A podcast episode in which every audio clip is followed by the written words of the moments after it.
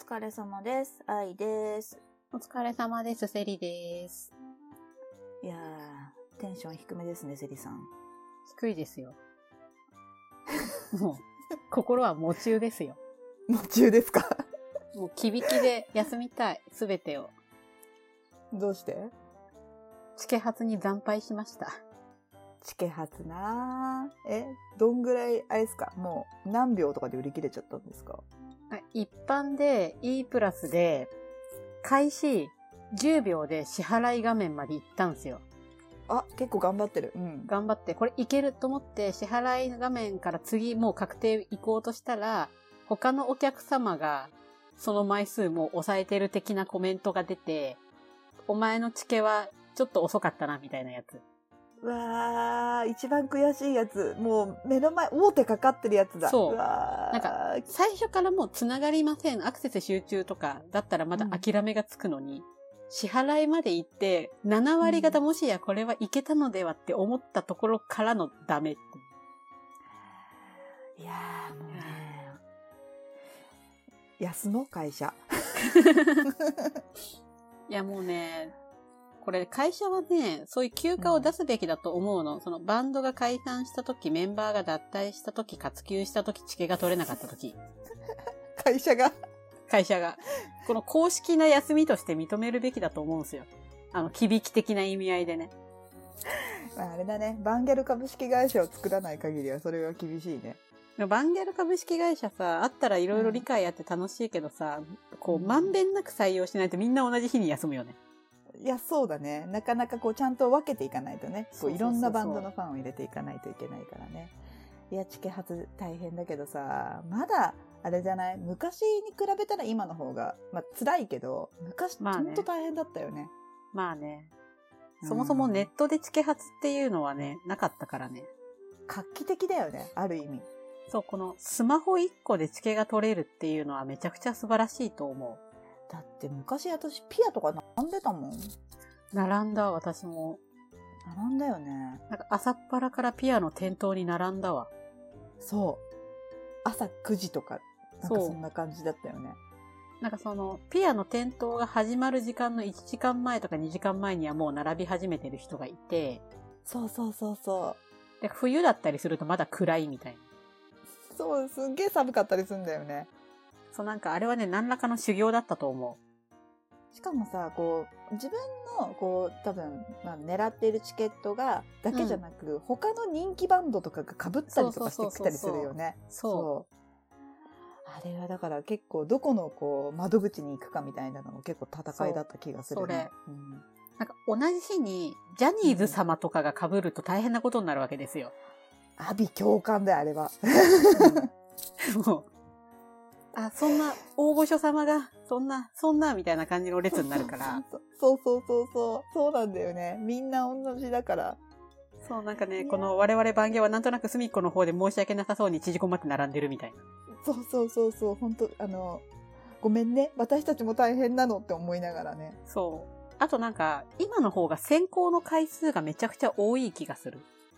ああ、確かに。ファンクラブだけとかだったよね、そうそうそう。昔はファンクラブの選考があって、それで取れなかったらもう次は一般みたいな感じだったのが、昔。うん。こう、モバイル選考があって、各プレイガイドの選考があって、みたいな感じで、はい下手したらそのプレイガイド選考も複数回あるみたいな。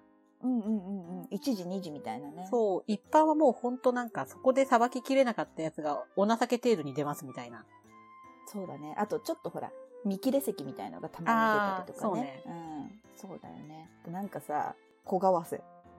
定額小為替ね。うん。定額小為替。懐かしいね。あれな、いつぐらいまであったんだろうね。なんか、90年代後半に私が初めてフールズメイトを買った時には、そういう文化があって、うん。で、なんか、2000年代に入って、みんなが PHS もしくは携帯を持ち始めたあたりからだんだん廃れたような気がする。2000年とかにはまだあったかもしれないけど、郵便局の青い振込用紙で、ファンクラブ先行申し込んで、先にお金窓口で払って、チケ落選すると、うん。ファンクラブから、ファンアンリミテッドから、定額小為替かなんかで返金されるっていう。しかも手数料は差し引かれてるし、送料も差し引かれてる。ああ、そうだそうだ。あ、でも、やったわ。最初の頃それあった気がするな。そう、なんかただ単に日本郵政に金を貢いだだけっていうね。そうそうそうそうそうそう。何だったんだこの金はみたいなさ。そう、なんか目減りして帰ってくるっていう。でも、ま、でも昔そんなにさ、めちゃくちゃ人気すぎるバンドじゃなかったら、大体ファンクラブ選考で、まあまあまあまあ取れたじゃん。まあまあ取れたね。なんか、今ほど保険かけられるようなシステムじゃなかったし、ああ、確かにね。そうだね。そう、なんか友達同士でじゃあ2枚ずつ申し込んでみたいなのを今気軽にみんなやるけど、うん。先に金払ってるからそんなこともあまりできず。そうだね。あの、ないんだよね。元手がそんなに。そうそうそうう。そう。うん。いや、そうだよ。だって、でも昔のがチケット安かったけど、でも、うん。1枚5000円とか、まあ、あの、武道館とか、まあまあでっかい箱とか。そうね、なんか、武道館とかそういうアリーナクラスで4500円とか5000円ぐらいの時代そうねがあ多分その90年代後半とか2000年頭とかそのぐらいだったはず。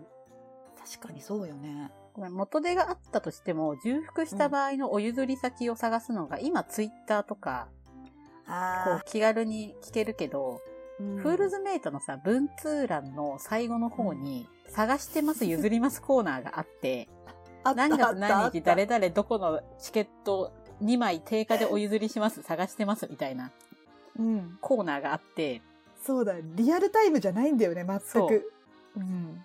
で、編集部から、この枠の問題で、譲りますを優先して載せてますみたいな注釈載ってたりとか してあ、そうて。そうそうそうそうそう。そっか、探してますもんあるもんね。そうそう。だから、チケットが手元にあっていけなくなってしまいましたの人の方を優先しますみたいな注釈の元にそのコーナーがあったから、手に入れるのも、売る方も譲る方も結構大変っていう。そうよね。だってそれだって手紙出して問い合わせっていうタイムラグが発生するから。そうそう。だから結構余裕がないと、それも厳しいから、あんまりね、そうそう。確かに、うん。確かに保険かけらんなかったね。あの、若年層のファンであればあるほど。そうそうそう。中学生とかその1回のお金払うので精一杯だったりするから、そんな、じゃあ気軽に2枚ずつみたいなのもできないし、できない。いや、そうなるとね、大変だけど、今はまだ良くなったし、これ今後良くなるのかなさらに。どうなんですかね。なんかこのコロナでいろいろうんチケット取るときに事前にさ、いろいろ登録しなきゃいけないみたいなのが出てきて、またなんか風向き変わったなっていう感じがあって、ああ、わかる。すごく大変に逆にまたなりましたよね。こう、個人と引き、紐づくというかさ。そう、ん最初から電話番号を認証してないといけないとか出てきたから、またこれで、なんかうん便利になるっていうよりは厳密な感じに、一人がいっぱい申し込むとかができない感じに今後なってくんだろうなっていう気はする。わかる。そうだね。あの、同行者とかもさ、e プラとか、こう、登録しないとね、いけなくってさ、事前に登録しておいてもらった人を紐付けるみたいな形にしないと、取れないみたいなのありますよね。ありますあります。で、うんしかもなんか、その紐付けられた人たちがそれぞれ申し込もうとすると、先に片方申し込んだら、もうお前のは登録されてるからもうダメだみたいな感じで、そうそうそうそう。できないか。ら、うん。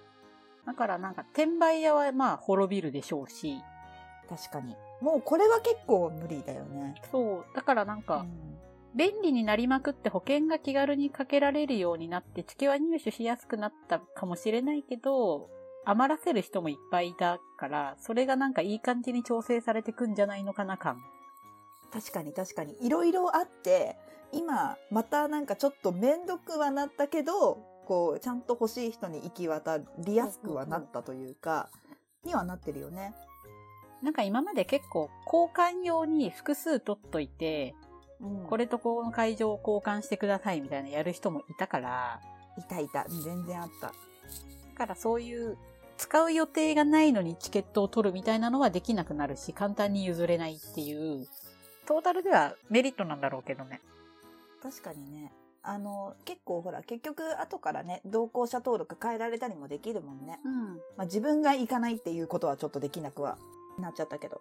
まあね、うん。チケに名前とか入ったりするもんね。そう、入る入る。